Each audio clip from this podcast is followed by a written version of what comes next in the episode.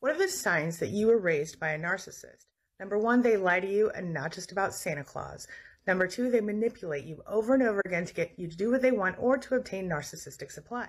Number three, they triangulate you with siblings, other parents, and anyone else who might be willing to be a flying monkey for them. Number four, they sabotage you, your efforts, and your success or your happiness. They even sabotage adult relationships, romantic or otherwise, that you try to have. Number five, they scapegoat you and blame you for all the problems in the world, make you feel completely worthless and just plain not good enough. Number six, they gaslight you so you doubt yourself, your experiences, and your sanity. Number seven, they disengage with you and give you the silent treatment in order to punish you. Number eight, they cause trouble for you and isolate you from people who might otherwise support you. Number nine, they refuse to take responsibility for their bad behavior and instead deflect by pointing out how it's really your fault and by focusing on something you did wrong that isn't related. Number 10, they demean, devalue, and belittle you so that your self esteem is completely destroyed. Sound familiar? Let me know. If your mother's a narcissist, you might feel like you're always looking through broken glass. What I mean is that your vision, your understanding of the world, your perception, it will be distorted because of the way you were raised. You will learn that your value is conditional, love is conditional. It's only what you can do for someone that makes you loved. But I'm here to tell you that's not right. That's not true. Even so, you might find out that you end up in a toxic relationship with a narcissist as an adult if you were raised by one of these people. Any of that sound familiar? Let me know. Unfortunately, I was born to one, and due to a serious betrayal on her part, I started to research not only what was wrong with me, but what was wrong with our mother daughter relationship. Long story short, I found the term NPD. I went to the library because there was very little on the internet at that time about this. I started digging in. I'd have figured out a lot. At the time, I owned a small publishing company, which I still own, but I was not doing NPD or narcissistic abuse recovery as a niche. I did start to write about it on my blog, and then things started to get interesting. So this was my personal blog. I wasn't intending to do much with this information, except I just, as a journalist, needed to research it. As an empath, I needed to connect the emotions and the facts, and that helped a lot of people. In fact, people today still read off my blog and call it their own content. But anyway, you want to know the rest? Let me know. Exactly. There's a common debate is narcissism nurture or nature? And I think we all know that it's partially nurture, it's mostly nurture. Uh, there are some studies that indicate it might also be a little bit nature. But this type of personality disorder generally is not activated without trauma. And clearly, some of us become lucky enough to not be narcissists of the malignant nature when we're raised by narcissists. But there's a one in two chance that you will be a narcissist if you're raised by a narcissist. Remember that. So, yeah, women don't get a pass from me but they do get a pass from society. Let me know your thoughts. When I was nine, we had so much problem in our household that my mother, in desperation, said, You know, go, get out of the house. Take your little three year old brother and don't come back until it's dark. And so we would wander the streets, heading our way to some park or something. And at one point, my little brother, three years old, was crying. He was tired, so I whacked him. I punished them because that's how I learned in our family. Everybody got punished and hit and beaten. And he just cried more. If you don't stop crying, I'm going to hit you again. And I hit him again on the shoulder. And he would cry more. And I just say, my God, I can't continue hitting him. He's so little. And so I said, I'm going to abandon you if you don't stop crying. And I ran off. Now I'm a half a block away watching him stumbling on his little pudgy legs, crying uncontrollably, abandoned. And I saw, oh my God, how pathetic.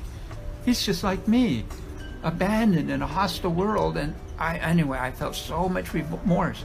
So I went back to him and I knew it was the wrong thing to do. No, if you don't obey, you should be punished. But still, something else was at stake. So I just ended up hugging him. And I said, okay, you know, it's all right. And I began telling him stories. You see, there's this magical bike. When you're tired, you don't even have to pedal. And anyway, it must have worked. Eventually, he stopped crying. So then when I finally could go home, I was ready to tell my mom all this trauma. Did I do the right thing or nothing? And she heard three sentences. And she said, you think you're the only person with problem? And this shame filled me up for even bringing up my problems. Anyway, it was very traumatic. And ever since then, I had this big wound. Nobody knows, nobody cares. And now to this day, one reason I do all these uh, TikToks and videos and all my books is like, I know so many of people, many of you have suffered, and nobody has properly acknowledged it. So even though I can't fix it, I want to say, I know how you've suffered. I see you. And so let me just help you give a little rest. You know, if you were raised by a narcissist, something kind of crazy happens. No matter what they do to you, no matter how much they abuse you, you don't stop loving them. You stop loving yourself. In fact, almost any personality flaw that you have, including codependency, which might have led you to be in a toxic relationship as an adult, can be traced back to your childhood. One of the best ways to begin to heal yourself is to become the parent you should have had instead of the one you did have.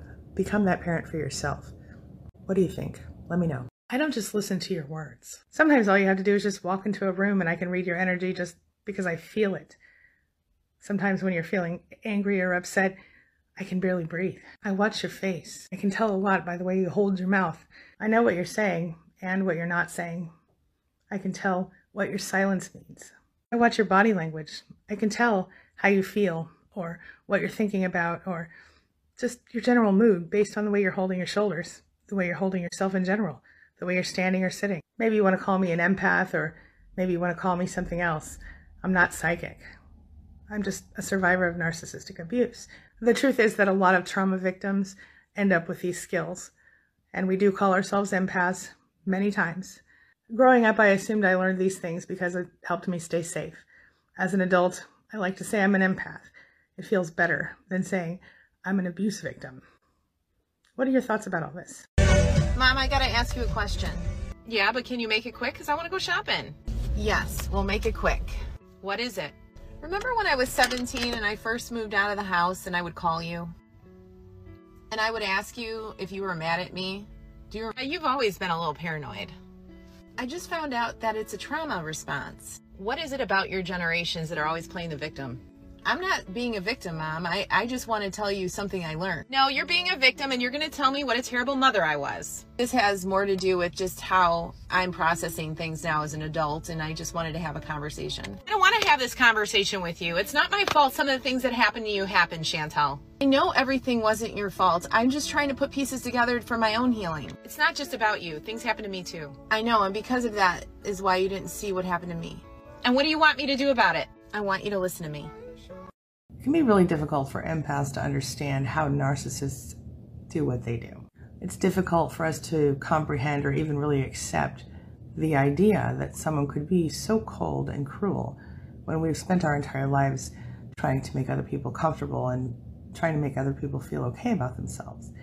And yet for someone to directly contradict that is it's confusing. It doesn't make sense to us that they could so easily lie about us or ignore us or pretend we don't exist or insult us to our own faces and behind our backs. It doesn't make sense to us how easily they will just conspire with people against us and tell us to our faces that they've got our back. We end up defending ourselves against a manipulative liar, and it only harms us in the end. Thanks to the unprovoked trauma that they subject us to, we end up with all kinds of after effects. Have you been in a relationship with a narcissist? Can you relate to this? As you work on healing from narcissistic abuse, there's something important you need to remember. You cannot undo what has been done. You can't change what happened. You can't undo the trauma. You had no control over what they did, and you didn't know what you were in until you knew.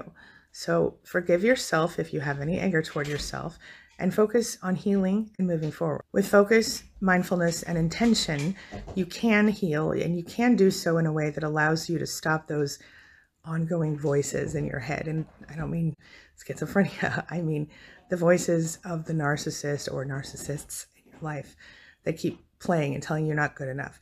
That's not you.